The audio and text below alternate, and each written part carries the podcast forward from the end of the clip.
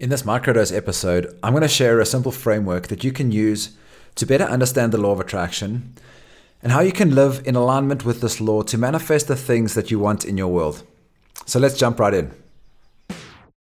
Welcome to the podcast for men who are ready to lead their most expansive and courageous lives.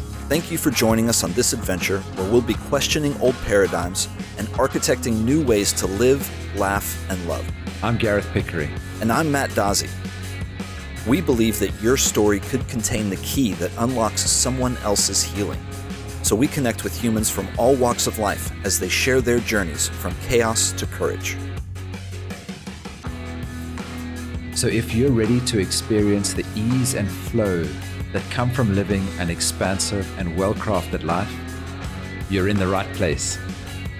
This is the Call to Courage podcast.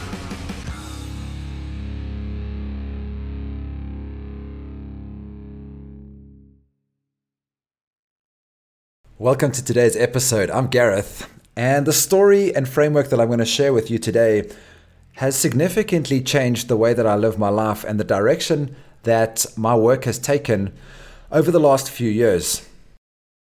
In early 2000, I heard about the law of attraction and pretty swiftly I dismissed the idea of the concept of anything that was labeled as one of the 12 spiritual laws because the label that I'd created for myself of an atheist didn't hold space for any framework that had anything to do with spirituality. I had seen the black book with the red stamp called The Secret, but never paid much attention as a function of the fact that it was labeled as one of these 12 spiritual laws. Finally, in 2015, someone shared the documentary of The Secret with me, and I decided to watch it. With skepticism, I watched the documentary, but I was interested in a section of the documentary where Jack Canfield, one of the commentators, spoke about a process of visualization where he had written himself a check for a million dollars and placed it on his fridge. And a few years later, a book deal that he'd been working on manifested into physical form, and a million dollars showed up in his experience. Still skeptical, I decided to test the law of attraction by creating a, a graphic that I made my Gmail wallpaper. And the graphic said, $1 million in my PayPal account by December of 2016. It was early 2015, and I had no vehicle or any idea of how this money would show up in my experience, and I was simply just testing the law of attraction at this stage.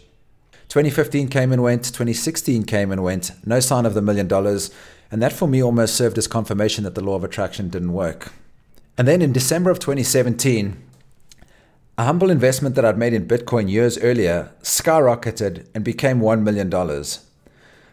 My mind was blown. I couldn't understand how this had shown up. Would this million dollars have come into my experience anyway? Or was it a function of the fact that I had created this Gmail wallpaper and I'd been looking at it for the past few years? It didn't matter. That experience and that confirmation that something was happening beyond just my conscious understanding of how the world worked sent me on a pretty much ongoing mission to understand how manifestation worked.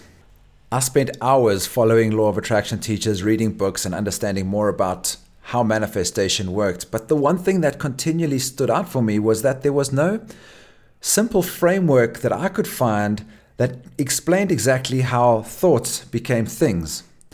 They spoke about how being intentional and living in vibrational alignment to the things that you want, focus on living in a place of trust and believing that things were going to work out, or always reaching for high vibe feelings was the way to get the law of attraction to work for you. But they never seemed to be packaged in a way that would resonate for me. And more importantly, I couldn't find a story or a system that would have resonated for the Gareth of the early 2000s who were skeptical of this powerful law that seemed to be in play and in full force, whether I believed in it or not. I would call myself a systems thinker. I like to look at the world and understand how it works. I like to understand how I can add certain inputs and recognize exactly the process that those inputs undergo in order to be able to receive a predictable outcome. And this wasn't something that I was able to find with the law of attraction. After experiencing the law of attraction working in my life, I got even more excited about creating a story that I could use and would resonate for the version of Gareth that in the early 2000s simply wasn't open to understanding how manifestation worked. And so I created something called the Reality Factory. As opposed to thinking of the law of attraction as a vibrational law that is linked to an energetic quantum field that links every single human being and every single element of the universe together, the idea behind the reality factory is to recognize that the law of attraction could be represented as a factory. This was a concept that I could understand. And I took what I understood about the law of attraction and realized that the thoughts that we're thinking about could be used as an analogy to placing orders with a factory. Once you've placed your order with the factory by consciously thinking about the thing that you want to manifest in your life, the next step is to be able to pay for this.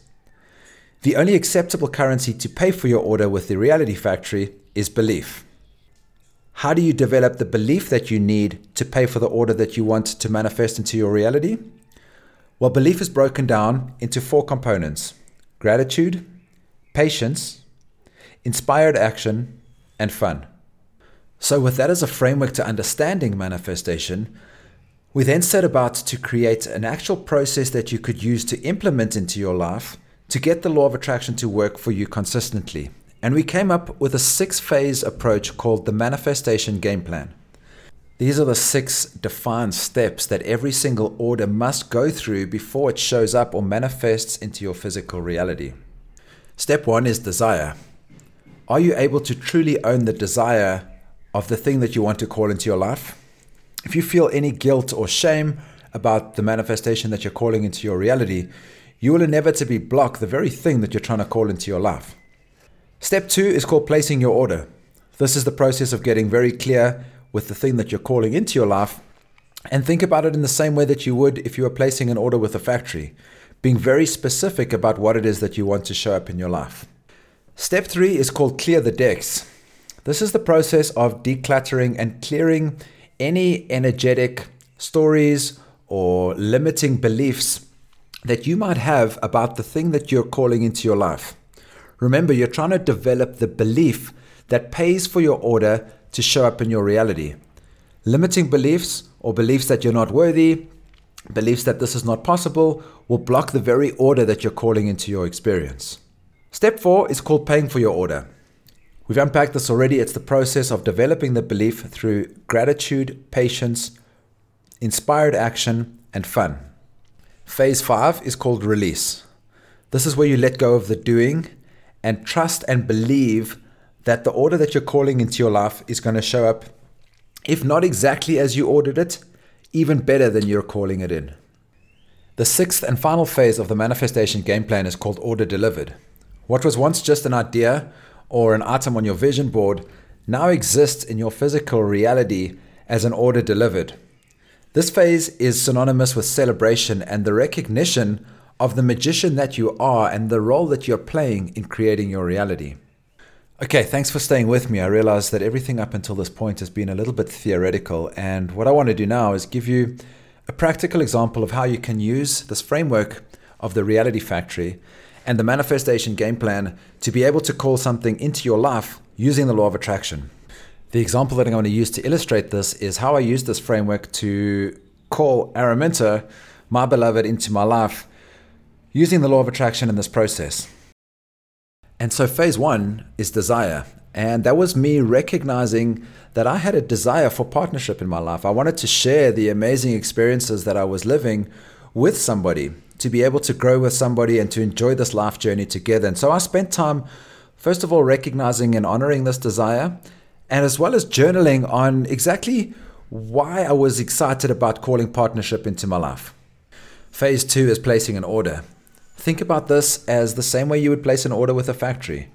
I was very specific about this ideal woman, what she may look like, what her interests might be, the types of things we would share together. So I got specific. She would enjoy travel and she would enjoy sharing life together. She would have a sense of adventure. She would love music. This is how I would feel when we were together. And this is how she would feel when we were together. Being very clear about the order that you're calling into your life is really the process of placing an order and the whole purpose of phase two. Phase three is called decluttering, and this is the process of creating space for the order that you're calling into your life. Practically, what that looked like for me, calling partnership into my experience, was making sure that I didn't have any loose ends, messy relationships, um, unprocessed energetic connections in my experience, because those would be the type of things that would block a potential lover or my ideal life partner to show up in my experience. So, practically, what I did was either speak to some of the people that were exes in my life or spend time journaling and finding gratitude and the lessons that I took from each of the relationships that I had in my past as a way to declutter and create space for the partner that I was calling in. Phase four is paying for your order by developing the belief that this person exists. Belief is a function of gratitude, patience, inspired action, and fun. And for me, this was really just living from a place of gratitude, living from my highest joy in every single moment, and trusting and believing that this person was going to show up in my reality. Phase five is the release phase. And what that looked like for me practically was waking up every single day and not doing anything else except trusting. Believing that if for whatever reason this ideal partner hadn't showed up in my reality yet, that I just kept on doing the things that were my highest joy, that I was grateful for every single day, that I was having fun, that I was living from my most inspired place, and believing that when I was ready to call in this goddess that I was wanting to manifest, that she would show up when I was ready, and really living from a place that I knew she was going to show up, and I wasn't in a rush. I genuinely had this sense some days that was like, if she shows up today, that'll be amazing. And I'm still in such a grounded and centered place that if she never shows up, I'm still good. I'm still fine. I'm not necessarily hooked into the idea that this person needs to show up in my life to complete me, but just genuinely trusting that as I continue to live from this inspired place, that this ideal partner would show up when I was ready. And then phase six, order delivered. What was once a random picture of a pretty yoga teacher and a list of characteristics on my vision board now exist as the beautiful human being that is my life partner. Phase six is really the recognition of the magnificence of the entire process of manifestation, as well as recognizing the active role that you're playing in shaping your reality. Gandhi says, Your beliefs become your thoughts, your thoughts become your words, your words become your actions, your actions become your habits, your habits become your values, and your values become your destiny.